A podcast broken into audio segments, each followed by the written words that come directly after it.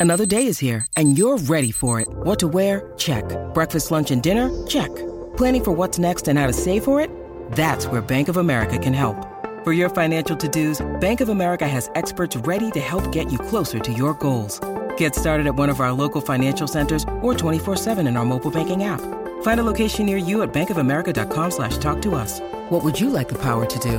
Mobile banking requires downloading the app and is only available for select devices. Message and data rates may apply. Bank of America and a member FDIC. When you need mealtime inspiration, it's worth shopping Kroger, where you'll find over 30,000 mouthwatering choices that excite your inner foodie. And no matter what tasty choice you make, you'll enjoy our everyday low prices, plus extra ways to save, like digital coupons worth over $600 each week. You can also save up to $1 off per gallon at the pump with fuel points. More savings and more inspiring flavors make shopping Kroger worth it every time. Kroger, fresh for everyone. Fuel restrictions apply.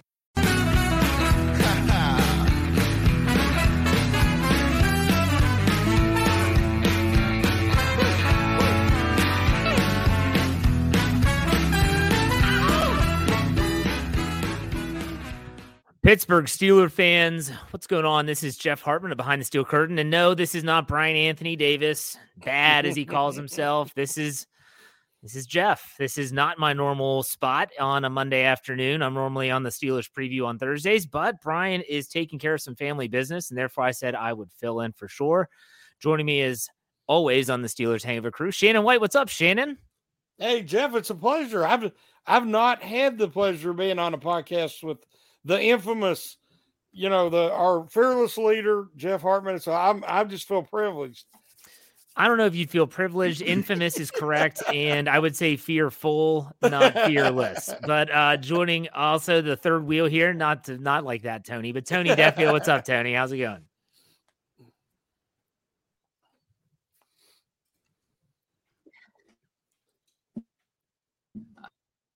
Oh,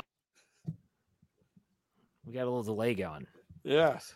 Okay, we're gonna we're gonna see if Tony can improve that before we come back in. He was pretty delayed there. Sorry about that. For all of this joining uh, live on YouTube or on Facebook Live, welcome to the program. For those on the audio side, thank you for checking us out. Make sure you check out all of our audio content, not just the shows that are simulcast on YouTube and Facebook, but also shows like my Let's Ride, Bryan's Bad Language, which aired today on Monday. Uh, is Dave Schofield's Stat Geek, Jeffrey Benedict. Tomorrow morning we'll have a it's a really unique show, but it's really, really great from the cutting room floor. So make sure you check that out wherever you get your podcast. Search Steelers or Behind the Steel Curtain, and you will find that. So while we wait for Tony to get things back in gear, Shannon, it's been a little. It's, this is different for you all. Normally, you have the day after. It's been two days. Saturday night, the Steelers beat the Raiders, thirteen to ten. Ironic score considering the 50th anniversary. What was what was your knee jerk reaction after the game, Shannon? I was just so happy for the the players, especially because you didn't want to lose that game. You know, being in it was so much at stake there. It was not your normal. Nope. Sorry about that. Sorry about that. Uh, it wasn't your normal regular season game in that, you know, the 50th anniversary and retiring Franco's number and um and then him passing, you know, just a couple of days prior. I just thought that it was such um a a high pressure moment. I, I had a playoff like atmosphere and feel to it, and I thought it was such a a great experience for the young players on the roster. Uh, Kenny Pickett and and Najee Harris, Pat Freiermuth, George Pickens, that they kind of experienced a playoff atmosphere before you know actually making the playoffs, which is a long shot this year. But it it the fact that Pickett was able to come through in those circumstances was what encouraged me the most uh, about his future. That he can be the guy, you know, uh, to lead the the Steelers. Um, you, you know, you never know if you're clutch till you prove it. You know, once you've done it, then you can say, "Hey, you got that to lean on," and say, "Well, I did it before. I could do it again." But he has not had an opportunity kind of at the end of the Dolphins game, and you know he was unable to come through at that point very early in his, I think his second start. So the fact that he was able to do that under that much pressure and those circumstances um, is invaluable for Kenny Pickett's future and the Steelers, in my opinion. Good stuff. Tony's back. Let's hope we don't have the uh, ridiculous tape delay here. Tony, what was your knee jerk reaction from the game on Saturday night? Well, I mean, it went pretty much the way I expected as far as offense on both sides. The, the Raiders coming from Vegas, a dome venue. I didn't expect much offense from them, and I certainly didn't expect much from Pittsburgh. I mean, uh, with they're they're so young and and with the with the elements where they were, I, I low scoring, and I thought the defense responded really well after that first drive by the Raiders. I think, but it was like 130 rest of the game. Just a great performance, and and to echo Shannon's sentiments, you know that Dolphins game. I wondered if Pickett was ever in that same situation again, would he would he be able to come through? You know, he made two key mistakes down the stretch in that game. I think two interceptions on his last two drives, if I'm not certainly in the last drive. But in this game, I mean, you know, he made all the right right reads and and uh, Freiermuth played a big role in that last drive. Uh, Pickens certainly did with the touchdown. I thought it was a, a fantastic performance and a fitting tribute. And like Shannon said, I, I said lose that game. Everything that happened, Dana and Dok Harris uh, at halftime, and days after that, if it was like months later, maybe they, they would have had time to process it. Of course, although you never get over that kind of thing, but to have to sit there and, and st- be in that environment just days after losing a, a, loved one, that was just heartbreaking to see. And, and just to, to see that uh, end in a loss would have been, I just, just salt in a wound. So um, I was, I was happy to see them come through and Pickett to come through. Uh, the biggest moment of his, his playing career, I think. And he came through when, when, when his team needed it the most. Great points for both you guys about Kenny Pickett and the Steelers offense struggling, but finding a way at the end of the game. I want to ask you all a question about the weather. And typically, weather is, you know, you, both teams are playing in it. You know, it's not raining on one team and not the other, that type of situation. Those are some frigid temperatures. Uh, and and you could tell that both hmm. teams dealt with it in a different way. Uh, Derek Carr did he did not have gloves on a glove a, a glove on his throwing hand, whereas we know Kenny Pickett always wears gloves. But both quarterbacks struggled with the ball, and it sailed on a uh, sailed on them a couple times. Um, just in in general terms, Shannon like that. I think they said it was eight degrees at kickoff with wind chills of about minus double. It was double digits, at least minus ten.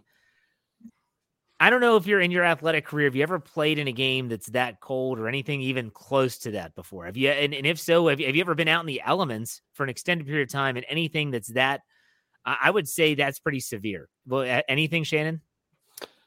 I played in some cold games, not to that level. Yeah. Uh, I've had to I've had to feed cattle and and those type of temperatures, and and it's not fun doing anything when it's that cold. Um, but even in you know near zero temperature, uh, without the windshield, is you know the ball is like a rock. It yeah. gets so hard it's harder to uh, you know to handle it, to catch it, to throw it, to kick it. Uh, and I was like, oh man. And then you know the whole narrative has been Kenny's little hands, you know, and, and could he, you know, if he would have bobbled that ball, even in those conditions at any point, the naysayers would have been like, see, his hands are too tiny. If yeah. he would have fumbled, it would have been disaster. If he would have, you know, couldn't throw in that wind, 25 mile an hour wind consistently throughout the game, you know, that's why a lot of people that's never tried to throw a football, you know, they were criticizing the accuracy of both quarterbacks. Well, when you're throwing that kind of wind, depending if you're throwing into the wind, if it's a crosswind or behind you, the ball is going to sail high and long. And they kept saying, well, that's what's, yeah, that's natural. But if you look at this completion percentage, how he protected the football, the interception happened because the offensive lineman got pushed back into his lap. And if you notice, he couldn't step in proper form, and he doesn't have the arm like Ben had, and some guys have the cannon that can throw off. He can throw off schedule, but not being able to step into his throw, you know, the ball was inaccurate. But I thought he proved that he could throw a tight spiral in very windy conditions accurately. He he was right on point on a lot of those passes. And he showed that the hand size is overrated. Everybody talking about that And, you know, and I was concerned about it going into the draft. I've always said you want a big guy back there with a big arm that can handle these adverse weather conditions. But he shows he is an alpha. He's a very competitive young man, and he was really focused. If you notice, he was getting on top of his throws. And I mean, oh, very few of them was actually sailed long could they could have been intercepted. He was putting a lot of mojo on the ball, a lot of rotations, which helped it cut through that wind. So, uh, yeah, I was.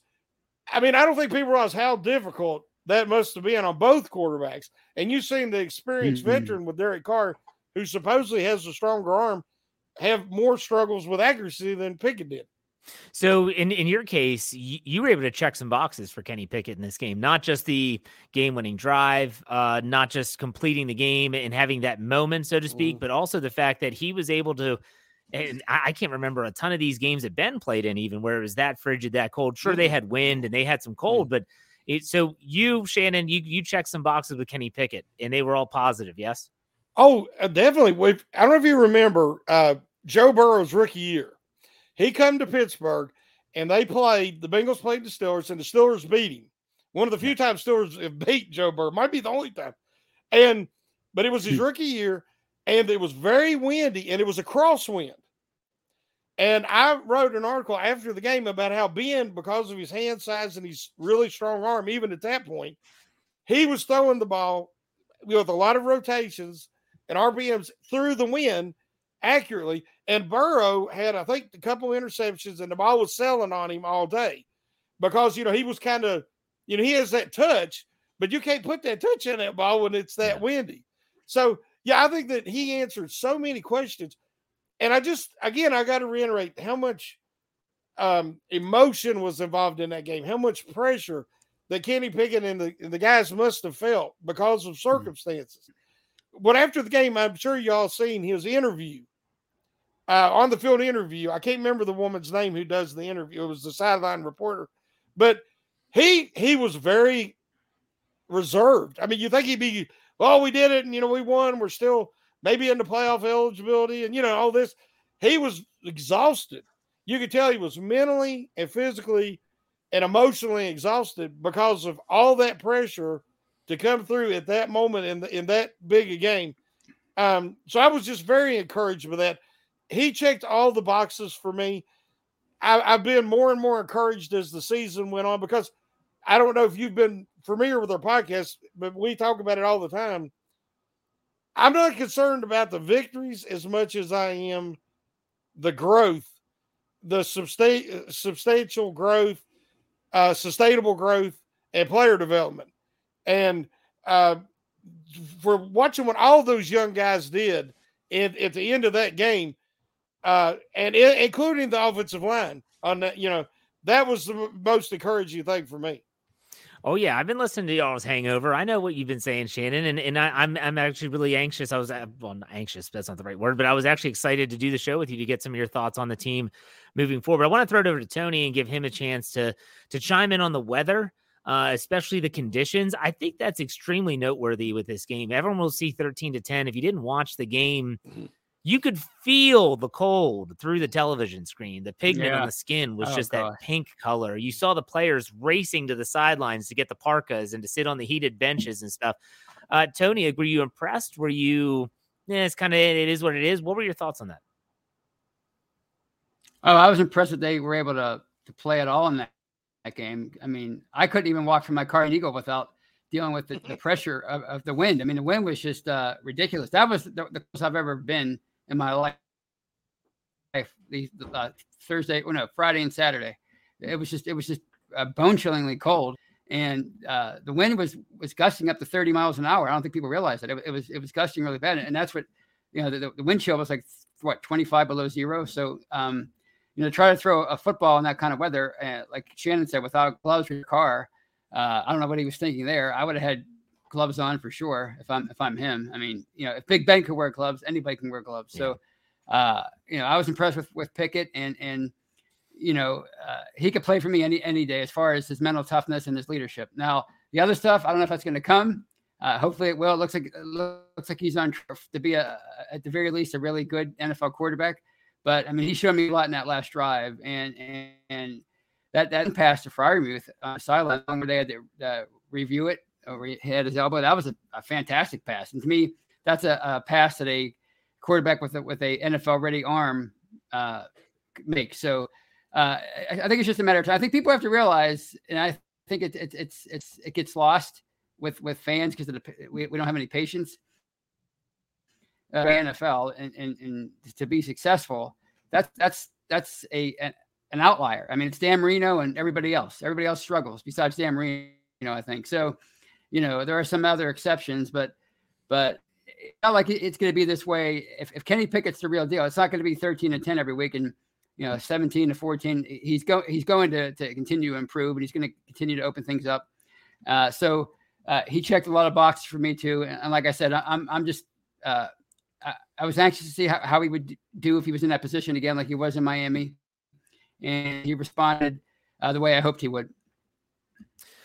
Great points. Great points. And, you know, I, have remember in 2004, Ben Roethlisberger goes on that crazy run as a rookie when he gets inserted into the game in week two in Baltimore. And they didn't win that game, but he won every game after that, uh, leading up to the AFC championship game where they lose to New England. I'm not talking about that game. That's bad memories. But still, I never thought about it at the time because when you have a rookie that does that well in his first season as a starter, well, you don't. You, we had 18 years of that, and it wasn't until I think Mason Rudolph in 2019, and he was not a rookie that year.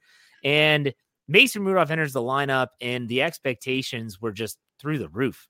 And that's why fans, a lot of fans, really didn't like Mason Rudolph. They expected that Ben Roethlisberger esque entry mm-hmm. into the National Football League. And I remember thinking to myself, the next time the Steelers draft a quarterback, this guy is going to be screwed from a fan perspective because they're always hmm. going to put the Ben Roethlisberger label on him. And that's right. so unfair to anyone. To anyone. You talk, you brought up Dan Marino, yeah. who came to the league right. and, and looked like he just was firing it all over the field. Not everyone does that. That is so difficult to do. And I thought, I think Kenny Pickett has handled it about as well as anyone could. He is a very good public speaker for a rookie. Mm. He answers the questions. He doesn't run from the questions. He doesn't stammer. He doesn't, you know, you sometimes you can see interviews where guys have to stop and think about how they're going to answer this question he doesn't have those Diontae Johnson moments where he says something, you know, he puts his foot directly in his mouth, and I'm sure the PR department's pulling him back behind afterwards, saying, "What the hell are you doing?" He's not having those moments. So Kenny Pickett for for a lot of things is is really mm-hmm. looking good. Now I want to bring up the super chat, which is going to segue into our next topic. Evgeny Crosby gives us 4.99. Thank you very much for the tip, Evgeny. Hopefully the Penguins play well this week and in the Winter Classic coming up. But still, Matt Canada is a big problem. And I tremble at the thought that he could come back. Evgeny, I'm sure you're not alone in those thoughts. And again, thank you very much for the tip. We appreciate it. So let's talk about this. And I want to bring up the fact I was sitting in my living room, kids are asleep, wife is in bed, and the game ends. I'm doing my work. I've got the TV on and the NFL network. Uh, they're going over the game, and Steve Smith is on the telecast. And I'm not a fan of Steve Smith. Uh, mainly when he went to Baltimore, the dude runs his mouth, but now he's running his mouth as a commentator and he mm-hmm. starts chiming in about Matt Canada, unprovoked, mind you. He didn't, he wasn't asked about the play calling of the Steelers. He literally was just going off saying that Matt Canada is used to calling plays. These are Saturday plays, referring to these plays are plays at work in college, but this is Sunday football. This is the NFL. Well, then hmm. on today, Monday, he goes on the Pat McAfee show and doubles down doesn't say, you know, I don't know if I was out of line. No, doubles down saying that he thinks the play calling is holding this offense back. He cited the young talent they have in Pat Freiermuth, Najee Harris, Kenny Pickett. The offensive line has some young pieces in it, obviously. And he went down the row. He didn't just name those players. Shannon, we're two weeks left in this regular season. If you had to predict what does the future hold for Matt Canada? And then after you do your prediction, feel free to chime in on what you thought about the play calling in week 16. Go for it. I think it it's already pretty much a foregone conclusion, in my opinion, that he's coming back. Just with the way the Steelers handle their business. Uh, and, you know, I've been, everybody knows I've not been the biggest Matt Canada fan, and I'm slow to give him credit for the improvement since the bye week. The reason why is because the schedule, it was easily to predict this success in the second half because all these young guys would have been, you know, that far, much farther along in their development. They're playing a much easier schedule than they played in the first half, which was a murderer's row. And they simplified everything. And I can't get past the fact that during the bye week, they interviewed Canada and asked him some pretty tough questions about his offense and the ineffectiveness this year. And he kind of deflected a lot of blame. And he said that there's other, you know, coaches that have input of what's called and everything depending on where they're at on the field. And he rum, you know, rumbled around there a little bit, deflecting blame. And since then, we see that the offense has been really simplified. Um, and that, you know, Steve Smith and other people are noticing that as well as we have since that time. I think that some of that play calling responsibility has been taken away from him. And I think that's why the offense has been doing better since the bye week. Because everybody wanted him fired. I was one of them at the bye week. Well, that didn't happen, but you know, that's not how the Steelers do things. But behind the scenes, I mean, Mike Tomlin took over defensive uh, responsibilities from, uh, you know, Keith Butler. It would not have shocked me at all if they haven't uh, group effort and taken a lot of that off of Matt Canada's plate. Regardless, his play design is lacking. And the fact that there's too many times there's two receivers in the same area or or there too much responsibility for one guy to get across the zone clean to pull a defender away. And if that doesn't happen, he's standing right in the throwing lane. You know, his play design is seems very I don't I don't want to say preschoolish, but but I that's what Steve Smith's talking about. Yeah. And when you watch other teams, you know, scheme guys open. Uh, that doesn't always happen with the Steelers. There's times that Pickett has nobody to throw to. You know, when you go back and you watch the 22, I mean, you know, who would you try to throw it to? And and another thing that drives me crazy, which is not Canada, but it, he does have a say in this, is there so many times that the Steelers receivers go to a spot and stand there, and you will watch the play, and the quarterback's out of the pocket, and they stand there. It's really easy to cover somebody standing still. Now, those are things that I hold all the coaches staff responsible for, at least on the offensive side, that they, you know, the wide receiver coach, whoever, you don't stop. You know, you flow with the quarterback. You get you give him a target, and I think that we've seen that a lot this year. So, um, I'm not impressed with Matt Canada, and I think that the the prudent thing to do would be to try to bring in somebody uh, more proven uh, to you know why it's early in Kenny Pickett's development. But then the argument is it might stunt Kenny's development where he's finally getting comfortable, you know, with this offense. But this offense is so simplified right now. I don't see where it would hurt anything to bring in a more qualified coordinator. So just to just to clarify, Shannon, you said a lot of good stuff there. Just to clarify, you said that your prediction would be that he does return, even though the team's coaching staff organization has stripped him of duties. In your opinion, well, if that has happened, okay, you know, if that's happened, that's what I'm assuming has happened. Well, I have no way of proving that. Right. If course. that's what's happened, then there is a very good chance that he should and will be relieved of his duties. Got it. Um, okay. If the improvement is because of all these young guys, you know, getting experience and playing together, you know, and he's just a byproduct of that, they might try to bring him back, you know, and, and give him another year to see what he can do. Okay, Tony, what are your thoughts on? Uh, I'll let you chime in on Matt Canada. What your thoughts are about him? Well, if they have stripped him of his duties, then he better be gone next year because he's not Keith Butler. We heard that about Keith Butler uh, over the years. He was more of a uh, uh, the owners uh, seem to like him. Uh, they they seem to really like him, and, and, and the fact that he was here for a long time. So I could see that, and he was really Becker's coach. So if if they have stripped strip Matt Canada, then who's Matt Canada? he's gone. But I mean, I've heard I've heard too many things recently, like from Steve Smith, and I was listening to uh, Matt Williamson earlier on on uh, Monday, and he ta- he called it a rudimentary offense, and Shannon's talking about how sim- simplified it is. So.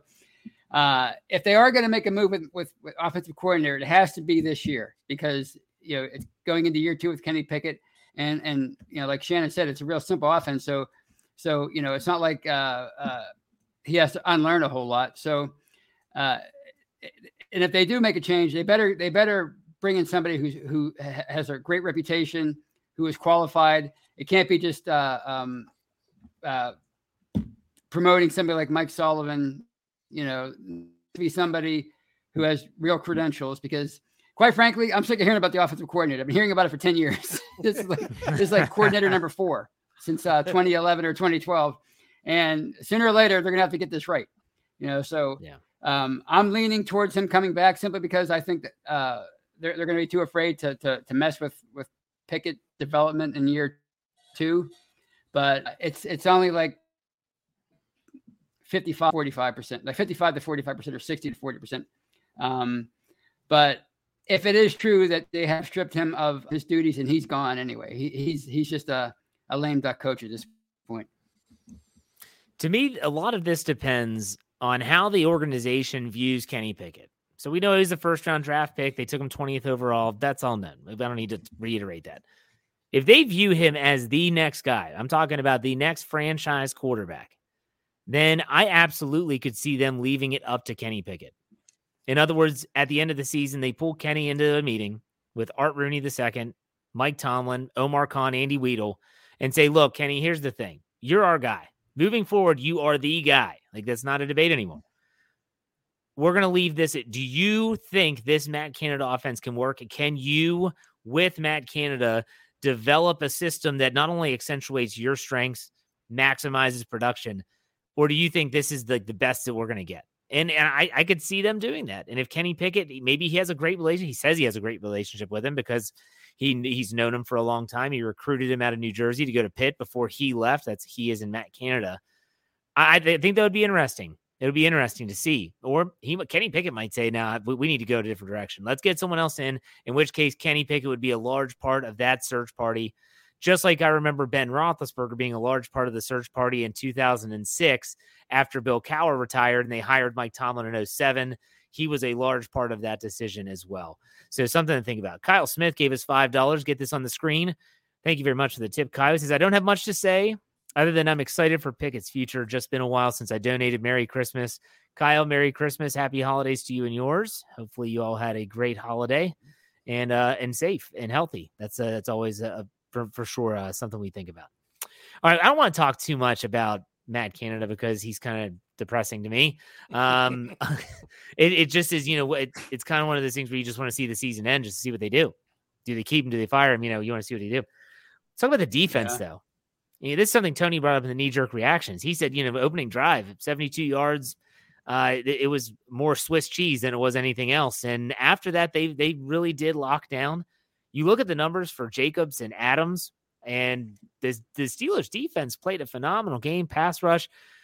Shannon, since the bye week, the Steelers defense has been playing better football, stopping the run better. Sure, they had a couple bad quarters, halves, almost an entire game. You know, you talk about the Atlanta second half, you talk about four quarters against the Baltimore Ravens in back to back weeks. Where do you think this defense is trending? You know, Mike Tomlin always talks about the arrow pointing up. Would you say that the defense's arrow is pointing up, or would you say it's more stalling at neutral? I would say that schematically, I've seen some things that they've done, and, and I'm going to give Tomlin and Austin credit for. Uh, you know, against Tampa Bay, going with the three inside linebacker looks, and uh, I don't think a lot of people noticed Saturday night, but uh, Miles Jackson is dealing with injury, but he was already you know, his play has been going downhill since last year with Jacksonville. And I was hoping to see a, uh, you know, kind of a revival coming to Pittsburgh, but his his struggles are the same as they were last year with Jacksonville. Uh, so he might be, you know, start he already plateaued uh, as a player. And you, everybody knows my opinion about Devin Bush, but in the game Saturday night, Bush and Jacks played like forty percent or less of the snaps. Uh, Spillane played 100%, and we're very well, all well aware of his limitations, but he is fundamentally sound. And, it, you know, it, his athleticism limits him at times. But I was impressed with the fact that they did run so much uh, with the nickel package and they kept uh, Bush and, and uh, Jacks off the field and were still able to handle the running game with the leading rusher, I think, at the time in the NFL in Jacobs. Um, that says a lot about the, the, you know, the defense showing some creativity and a willingness to adjust from, you know, the norm. Uh, that's something that they've been slow to do in recent seasons. Um, you know, like last year, they just didn't have the talent and they just got run all over. But, you know, Ogunjobi has had a very underrated season in the fact that he's not a great anchor, but he's very disruptive. And he he really disrupts his side uh, in, in the running lanes. And, you know, he makes people bounce outside or cut back. And then, come on, uh, Cameron Heyward had a game for the ages. I mean, he was the flag carrier, the standard bearer coming out of the tunnel carrying the 32, and then he carried the defense throughout that game. I mean, he, I said after the first quarter, I looked at my family, I'm like, is he going to, you know, wear himself out? Does he have enough in the tank to do this for the whole game? Thankfully, they didn't have to play a lot of snaps because they limited uh, quite a few three and outs for the Ra- Raiders or interceptions, turnovers. So he wasn't forced to play too much because he was playing like his hair was on fire. And that was one of the most dominant performances of his career. And he did it, you know, in on a night where they're honoring the past, the Immaculate Reception, and the 72 Steelers. But Franco Harris, especially carrying that flag out of there, that motivated him. Like done. He said he tried to do too much again in Atlanta because, you know, that's where his dad played and they went to the gravesite and everything. And that's understandable. I don't know how he he didn't do that more this week. I mean, he I don't know if he tried to do too much. He did everything. Um, and it was a just such a, a incredible performance by him. And everybody fed off that emotion and and you just seen um the times that they've struggled like against the Ravens, I was so frustrated with the coaching staff, not the players. Because when you have a third string quarterback and then eventually basically a fourth string quarterback, a rookie who had never taken a snap in the NFL, playing in that game, they didn't run blitz at all. They didn't change up anything, especially on that the final first down conversion that ended the game. The coaching staff played scared, in my opinion. Uh, if if that guy, that rookie, has never took a step, if he beats you over the top, then they earned it. But letting them run the ball down their throat when they had the first three quarters, and you're not willing to take risks to you know to run blitz and stuff of that nature to fill those lanes, I I, I put that on the coaching. So Saturday night, the creativity they showed and keeping Bush and Jacks off the field a lot, I was encouraged with that. So I think that the defensive is heading up. They just need more reinforcements, younger reinforcements, and more depth. All right, we'll be talking about that in the second half. Before we get there, Tony, give you a chance to talk about the defense and what you think really just in terms of the trajectory of the unit. I mean, I think it's always trending up when you have TJ Watt in there. I think he, he makes so much of a difference. I mean, we, have seen how much better Heyward has, has been now with, with Watt these last five or six games. And uh, Highsmith, I mean, he had a great game on uh, Saturday night. So I think it's trending up. Uh, I like, like his potential. I would find a way to bring o- Ogunjobi back if they can next year. I think you know, he what he's on a one year deal, so he's he's a free agent. So I would I would bring him back. He's a pretty good player. As Shannon said, he's under here. He's dealing with some injuries, but you know he's not he's not exactly Stephon Tuitt, but he doesn't have to be. He just has to be Larry Ogunjobi, and he's a pretty good player. So uh, I'm, I'm, a little concerned with this, with the uh, the cornerbacks overall. Uh, uh, uh, Wallace and, and Witherspoon, especially even though Witherspoon never plays anymore, but and they brought in William William Jackson the third. And we haven't seen anything from him yet because he's been on IR. So I'm concerned with that. But overall, I think I think the defense will continue to be a strength as long as TJ Watt um, remains healthy, which you know you, you, can never predict. But but uh, I, I like it. I just think they, they, they need to, to reinforce the de- defensive line. I think they need to address inside linebacker and uh, maybe get a, a, a corner for next year. Geez, that's it. I mean, come on, Tony. I mean, what else do you want? I mean, it's a Christmas well, season. I, mean, I guess you might as well ask for the whole. Yeah. I mean, throw in a young Rob. I mean, uh, they don't have they don't have to be all stars. they don't have to be all stars. It's just dependable players. I mean, nobody. I get it. I get it. You know, like they expected Myles Jack to be a, a solid player, and he really hasn't even been yeah. solid for them this year. I would I would have taken that. I mean, they don't have they don't need Ryan Shazier, but it would yeah. be nice if they got somebody who contributed instead of was just there. Hey, let's not forget, Tony. There were people at BTSC, not writers, but people that comment that thought that Ryan Shazier should be a safety. He was just too small to play the inside. Now no one talks about him that way, obviously. But uh, yeah, there were people that yep, said he was too right, small right, to play inside linebacker, all this stuff. Anyways, we're gonna take a break. So if you're watching live on YouTube or Facebook, we're not going anywhere. We'll be right back. Otherwise, on the audio side, after a word from our sponsors, we will be right back. Stay tuned.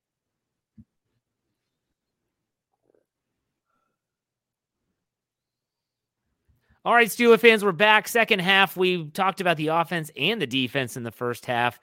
I want to talk about a couple other things. I don't want to jump the gun. This is the hangover, but this is news that happened yesterday, Sunday afternoon, evening, when the NFL announced that the Week 17 game between the Steelers and Ravens has been flexed to Sunday Night Football. 1 p.m. kick gets moved to 820. Just your thoughts on that, Shannon. Like, is that something that gets you excited? Is that th- something that makes you just wring your hands and say, I hate staying up late? What are your thoughts? Uh, yeah, I'm. I've always liked. I'm a fan of the one o'clock games. Uh, I don't know, just something about you know. always my, coming home from church and sitting down and watching the Steelers. Uh, you know, in the in the sunny out and bright. You know, I, have always liked the one o'clock games. The night games, the Steelers are you know Monday night they're dominant. Yeah. Thursday night eh, and Sunday night not as much. And now to have to play because they'll probably know more about their playoff possibilities at that point, as you said on the Slack channel today. That could be a huge emotional swing uh, for the team that at one o'clock it wouldn't have been. Yeah. And um, so I, am not real happy about it. Uh, and I, I, think the weather's supposed to be a lot better at least than yes. obviously it was this week. But uh, and then playing on the road like that in a, in in Baltimore is never fun. But to be the prime time game, uh, that's that's a tall, you know, order. That's a tall task for this young Stiller, especially offense. So, um, yeah, I wasn't real happy about it when I heard about it. Well, and to give people the lay of the land, uh, the Baltimore Ravens, uh, John Harbaugh spoke to the media today and said he wasn't sure about Lamar Jackson. The Ravens did lock up a playoff spot. So they are guaranteed to be in the playoffs. But in terms of the division race, they're still very much vying for the AFC North with the Cincinnati Bengals uh, and the Steelers. It, you know, they're just hoping that other teams continue to falter. Uh, the Miami Dolphins losing uh, on Christmas Day to the Green Bay Packers helped significantly. Tua is now in the concussion protocol once again, so his availability is up in the air for this upcoming week. Uh, I, I, I I feel like this is 2003 all over, or not 2003. This is 2000. What was it? 2008. Bryan would know when they went eight and eight, and they needed all these things to happen in the final week of the season. They did. 13. Ryan up. 2013. Yeah. Uh, and Ryan Succop couldn't make a yeah. field goal, and yeah. the 43 yarder went right, and they ended up losing. Ugh. I feel like that's where this is headed. I hope it doesn't. But Tony, your thoughts on Sunday Night Football and, and it being flexed to that time slot?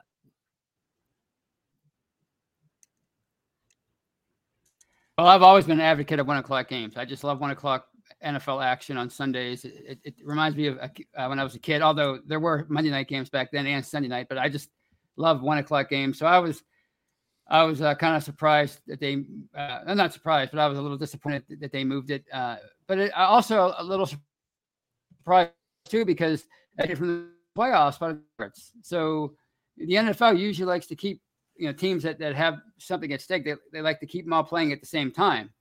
So i was a little surprised that, that they went ahead and, and flexed it to eight o'clock no you know, without any certainty because basically uh, if, if the chargers don't uh, the chargers they don't have to lose on monday night against the colts tonight. But you know if, if the dolphins if they if they win tonight the chargers and the dolphins win uh, against the patriots then they're eliminated. So I was a little, little surprised, a little disappointed, but a little surprised as well. All right. Speaking of teams uh, that you know, looking at other teams, I always in hindsight's always twenty twenty. Mm. Think back to the trade deadline. Think back to the rumors and reports that the Steelers had multiple offers for Chase Claypool, and they had the Green Bay Packers were willing to give a second, Chicago Bears were willing to give a second, and the Steelers chose the Bears. And the Packers at that time were playing some god awful football. Mm-hmm. And when you think back to 2019, when the Steelers traded a first round pick to, uh, oh my gosh, to Miami for Minkah Fitzpatrick, Miami picked Pittsburgh because they thought they were going to be awful and they were going to mm-hmm. get a higher pick. Mm-hmm. Well, the Steelers played their cards right.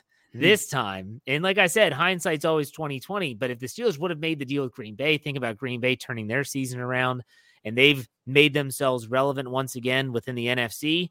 And Chicago has continued to lose, losing eight straight games and having the second overall draft pick. Shannon, I'm going to ask you this first. When you look back on that trade to get the original second round pick, not the one from Baltimore with for Roquan Smith, the original second round pick, how big is that for the Steelers right now moving into this offseason? Oh, it's huge. It's huge. You know, all the needs the Steelers have. Tony listed them earlier. And, you know, we joked and laughed about it because, you know, it's like, wow, you know, let's just give Santa a wish list here. But it, it's it's true that, you know, they need those and, and those first three picks, you know, could be really substantial.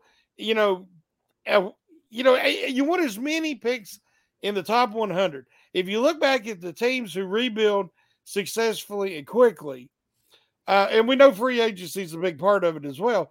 But the more picks you have in that top 100 usually correlates with you, you know, improving, unless you've just got, you know, some of the front offices and the GMs that, you know, miss on a lot of these picks. But I'm really excited. I, I wanted them to trade Diontae Johnson because I did not want him. He's not a number one, and they were trying to make him a number one. But we're seeing now that Pickens is starting to develop into that number one, which is what we've all been hoping for. And Diontae Johnson can be a dominant number two. And the fact that if you try to match up your second best cornerback with him, uh, he's going to eat your lunch. And as he did in the Raiders game, uh, he was very, very effective. One of his best games of the year. Um, you know, again, there was a couple of drops in there by a couple of people, but but again, I think they all played very well. Um, I re- I wanted to keep Claypool, but financially it did not make sense. Um, but to get a early second round draft pick for Claypool and his limited production here, he's went to Chicago and he's produced nothing. So it's it's been a windfall. I mean, you couldn't ask for more because you were never getting a first round pick. But this is this is like a late first round pick for a guy that really, you know, his production just didn't warrant it for uh, while he was here at Pittsburgh. Yeah, I mean, it, it, to think that you know they've only won three football games. Houston, who has the first overall pick, has won two now. In the final two weeks of the season, who knows what could happen here? But this pick, I mean, uh, let's be honest. If if Chicago just mails it in, and Houston, who continues to battle, they took Kansas City to overtime. If they win a couple games, next thing you know, that could be the first pick in the second round. Yeah. yeah. Keep that in the back of your mind. For this is incredible. Uh, Tony, what are your thoughts on the fact that Chicago keeps stinking it up and that second round pick has looked pretty nice now?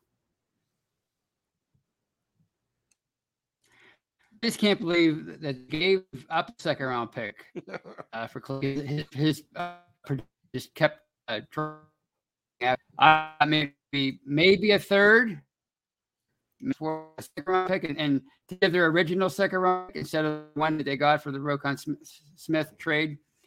To me, that's that's why organizations uh, that's why they they struggle for lengthy periods of time. And you keep making mistakes like that. I mean, they, they I don't know I don't know what they what they were trying to accomplish with that. They they should have uh, been more patient. I guess they were trying to get a, a, weapon for Justin Fields, but I mean, they, they really got a pop gun for him because they haven't he, they haven't used him since he's he's been there. At least they haven't he hasn't been effective since he's been there. So, I mean, I'm excited for it because I mean it's it's obviously their own first and second round picks aren't going to be what people thought they were going to be as of recently as the bye. I think they're they're going to all the pack at worst. So this is this is good. Uh, you know, like you said, it's it's going to be like getting a a late first round pick, and they need that. They need they need uh, so many. You know, they, they have a few areas they still have to address and, and hopefully upgrade. So this this can only be beneficial uh, for them. And and and to me, it's it's one of the best trades I've seen them make it in a long time. I mean, it's it ranks up there with the Minkah trade as far as uh, timing and uh, what what it could do for them uh, in in very near future. I think it's important to note here, and I think a lot of Steeler fans, you know, if we all we heard a lot leading up to this past week. The the age old saying back in the '70s, prior to '72, was SOS, same old Steelers, you know, mm-hmm. and it was it was about the losing culture in Pittsburgh until that immaculate reception. And I feel like there's certain things about the Steelers organization that the fan base says that's the same old Steelers, you know?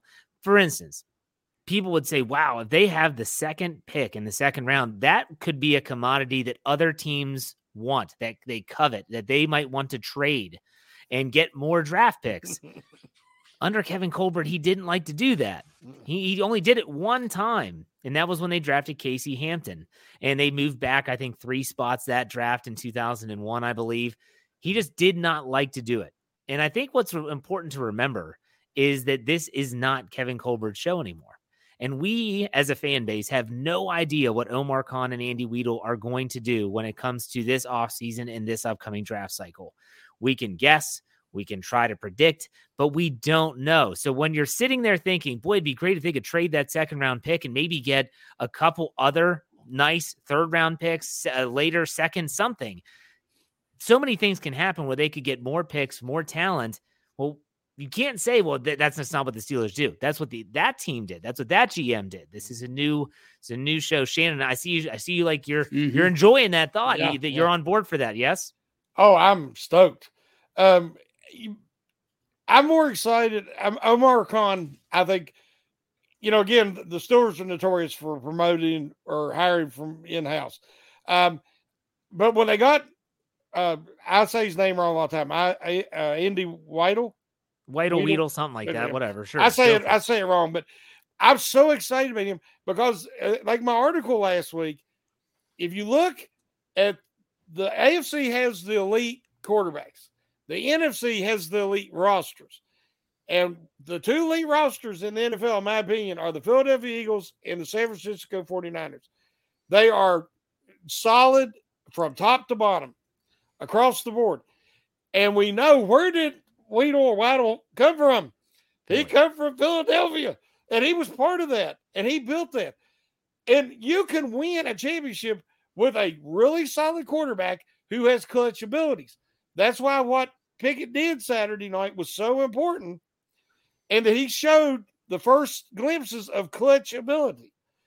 Um, you know, the 49ers got to the Super Bowl just recently with Jimmy Garoppolo. Garoppolo had a chance when they went down and the, they lost the lead, and it was late in the fourth. They they lost that lead.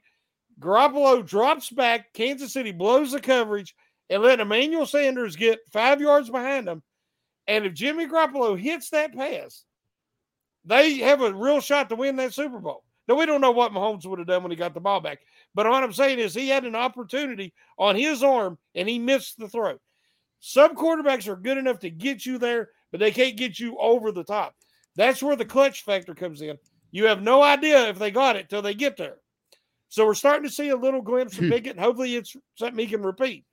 But I am so excited about Weedle's uh, contributions and how they could change up you to make these trades and to trade back and improve your draft capital. You got to have find a willing partner, and I don't think Colbert had a lot of that. I don't think he had a lot of those type of relationships, which, you know, Khan is new. So, I mean, but Weidl, I think, does. And I think he has some connections and he's younger. And, and I think that we're going to hopefully see the Steelers be more current in the way they utilize draft capital. Because if you can even trade draft capital, but you're getting a proven starter or even Pro Bowl level player, you know, that's that's worth that first, you know, a draft pick because you know that's what you're hoping they turn out to be. So the Steelers have been really cautious, conservative when it comes to the kind of thing under Colbert, as you mentioned. We don't know what this regime will do, and I'm really, really excited about it because if the Steelers can build that roster, you know, and strengthen it like the Eagles and the Niners have, and Waddle's been a part of that, then I see, I think Kenny Pickett, or it will be much easier to find a quarterback capable of putting them over the top, even if it isn't Kenny Pickett. So you, I, I, agree with you 100%. And it is worth noting that Weedle also spent time in Baltimore, and Baltimore does know how to build a roster, whether exactly. you love him or hate yep. him. They, he yep. did, he had his fingerprints all over that roster as well. You bring up San Francisco and Philadelphia, and I agree 100%, probably the best rosters in the NFL, mm-hmm. and especially in the, who is the most complete roster, in your opinion, in the AFC? It's it's hard to, you know, it. I think the Buffalo Bills had the number one. That's where I was going to roster. Go. That's where I was going. But I think that losing Von Miller, because Yeah, if you've watched since they've played, they're not generating that same pass rush. He, you know, that having that guy that you know can generate pressure allowed them to do so much because all their linebackers are very talented, great in coverage, well rounded. But without Miller, I'm thinking that will they have the pass rush to beat a Mahomes or a Burrows? Because you know, I you have to admit it, even though I, I hate to, but Cincinnati has a stronger roster this year than they had last year. Yeah. Um, the offensive line has definitely improved. They're using Perine, uh, who's becoming a beast uh, is that backup running back. You know, they're using him and Mixon uh, a lot like the Saints used Kamara and um, Ingram. Ingram. And, you know, Perine, I mean, you don't want to tackle that guy. And he catches that ball out of the backfield and he's just abusing guys, which I will say Harris did Saturday night. when they started throwing that ball, we've been all been begging him to Yeah. throw him, dump him passes, let him go cut through the line and drop it off because those cornerbacks do not want to tackle him with the head of steam. And I thought one of the key plays in the game was when he caught that pass, got 10 yards, and then drove and drug guys for another 10 on that final drive. That boy, you felt the momentum. That's when I really started to believe was when he did that. But um, yeah, I think that the, I would have said the Bills had the most complete AFC roster, but now um, is, I, I don't want to see them win it, but I think the Bengals might have the most complete roster. All right. Well, while I go and throw up after Shannon just saying the Bengals have the most complete roster, Tony, Shannon just said a lot of great stuff. Do you have anything to chime in on any of the topics that we just covered? Well, I mean, I- was going to say the Bengals uh, because they do they, they do look like the best team in the AFC right now. I mean, they're they're red hot, and I mean they have everything. Obviously, they have all the skill players you need on offense, and Joe Burrow looks like he's he's uh, going to be the best quarterback in the NFL before long. Uh, and and they have they they improved their offensive line. They have great safeties. They, they have a, a really good front seven. This is a good young team, and and that's that's going to be they're going to be uh, hard to mess uh, the trifle with over these next well this year and in, in the very near future too. And you know you mentioned the 49ers and the Eagles. Well, you know they have the 49ers Purdy. You know it's one thing to have a complete roster, but you know when once you get in, into January, February, you know that quarterback needs to make some plays, and I'm going to be inter- interested to see if he can make those plays because he's a great story right now. But uh, uh, I think I think if, if I had to choose what team I'd, I'd want to have going into the playoffs, whether it's the 49ers or the Bengals right now, it would definitely be the Bengals because I think they have they have everything you need to, to win it all, and they almost won it all last year. So uh, I like the Bills too, and I even like the Cowboys. I know people don't like like to hear that, but I like the Cowboys. I think they have a great offense. I like Dak Prescott, and they have a pretty good Mike, Mike you know player of the year candidate. So you got a lot of roster as well, and I, and I know they're not going to, but be a, a four in in the uh, playoffs. Some good stuff there. Absolutely. So it's going to be interesting to see how this plays out for the Steelers down the stretch. And will they get lucky enough to survive another week by still being considered uh, in playoff contention? Will they be eliminated before the kickoff in week 17? We'll have to see how the cards fall. Uh, in the meantime, let's wrap this show up with some final thoughts. Shannon, you did not get a chance yet. I don't think so. Well, actually, know your enemy. You all did get a chance to talk about the death of Franco Harris. Um, but go ahead and you have the you know the the ability to to talk about whatever you want and your final thoughts. Go ahead and uh, take the show. Go go for it. Well, again, I've um, I'm just so encouraged right now um, with the fact that the Steelers was able to win the game the way they won the game under those circumstances, and it was all because uh, you know on offense because of all the youth. Um, that bodes well for the future. The offensive line, if I ain't mistaken, the oldest guy on the line might be Cole at 26 or 27. I mean, there's they're really set up. You know, it'd be great if they could add one stud lineman in there, whether it's a draft pick or a, a free agent guy. Um, but that offense is set up for the future. It, it's really is, especially if Kenny Pickett is the answer, which you know, hopefully we'll know more after these next two games. Um, defensively, you know, they need help on all three levels. Uh, as far as the defensive line, inside linebacker, and a cornerback. Uh, but again, you know, there is the free agency option as well. And, you know, you could do a lot in an off season. Uh, so, but I guess where I'm most encouraged, as we was talking with Waddle um, and, and Colin, with that new regime and the new scouting department, which we haven't really talked about. But, you know, uh, Ike Taylor is one of the new uh, members of the scouting department. And um, so, you know, you can't even say, well, they've really struggled to find cornerbacks and, you know, uh, because now it's the new scouting department. And then you have some new coaches, and hopefully they'll be able to develop that uh, the talent that they do acquire. Um, so I'm I'm just really encouraged. Um, most of all, I guess I have to admit it, I'm seeing more and more out of Kenny Pickett that makes me believe that he has an opportunity to be that good enough quarterback with clutch ability that you need to take you deep in the playoffs. Fantastic. Tony, it's your chance for some final thoughts before we call it a show. Well, I just coming back to the word surreal when it comes to Franco's passing. I, I just couldn't believe it when I saw the uh my the, my brother Wednesday morning, you know, Twitter, and you see it was it was it was confirmed. I just, I mean, there's never a good time for somebody to pass away, but just the, the timing of that with everything that was about to happen for him, the, the celebration, it was probably going to be the best. It was definitely going to be the best moment of his life. He got inducted into the Hall of Fame in 1990. So um, for that to happen the way it did, it just it just it takes you back to what happened with Roberto Clemente. I think it's maybe the most significant death since Roberto Clemente as far as an athlete in Pittsburgh. So it was really shocking, but uh, I'm glad that they that they were able to, to pull that game out and win it for him, and and and the, the way that people like Cam Heyward and and, and uh, even Kenny Pickett, the way they they stepped in the way, uh, it was a really beautiful thing to see.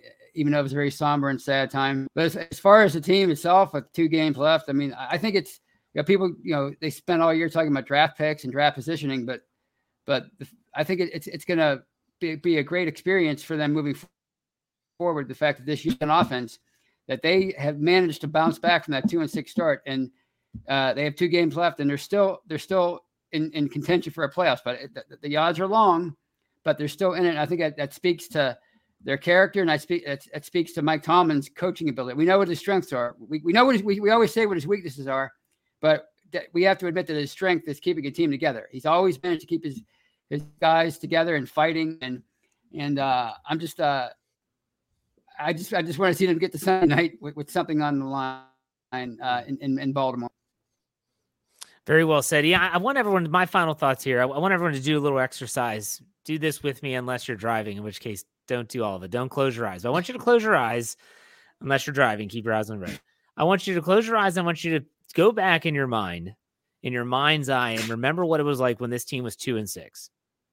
They are two and six. And if I would have told you at that time that this team would battle its way back after the bye week, start playing some pretty good football, they'd be seven and eight going into week 17 in Baltimore and have an actual chance, whether it's slim or not. They are not mathematically eliminated yet from the playoffs. Would you take it?